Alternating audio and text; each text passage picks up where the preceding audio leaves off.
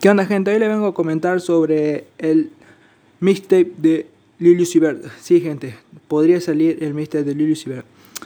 Bueno, antes de empezar todo le quiero comentar, le quiero pedir si me pueden seguir en mi Instagram, en mi... se suscriban y denle like y comenten.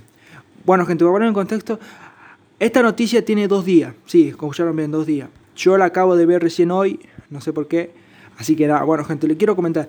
Lil Uzi confirmó que su, mixtape perdón, está, muy pronto. Hace dos días vi el screenshot de la historia que había subido Lil Uzi. Publicó, subió una historia que decía Coming Soon, que en español sería eh, muy pronto. ¿Sabe? Eh, muy pronto.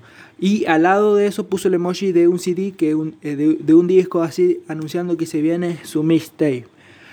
Como saben, o si no saben, el mixtape suelen ser de 11 canciones a 8, depende del artista. Así que nada, gente. Escuché que podría tener algunas colaboraciones, no, no, es, no, es, no sé si es cierta esa noticia, pero yo se la estoy comentando igual.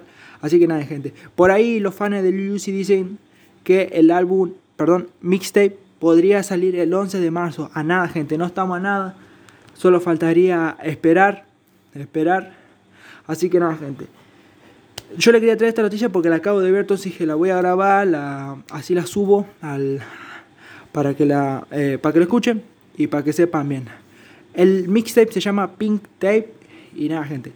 No faltaría nada. También hay otro rumor que dicen que hay otro... No, rumor no, porque Lil Uzi lo, lo había tuiteado, lo, lo tuiteó, que dice que también viene un álbum en colaboración con Playboy Carti. Así que nada, gente, seguro este año vamos a estar lleno música de Lucy como nos tiene acostumbrado. Y nada, gente, yo le quería traer esto. Ojalá que le haya gustado, es mi simple opinión nomás. Y nada, ojalá que le haya gustado, se suscriban, denle like y nada. Muchas gracias.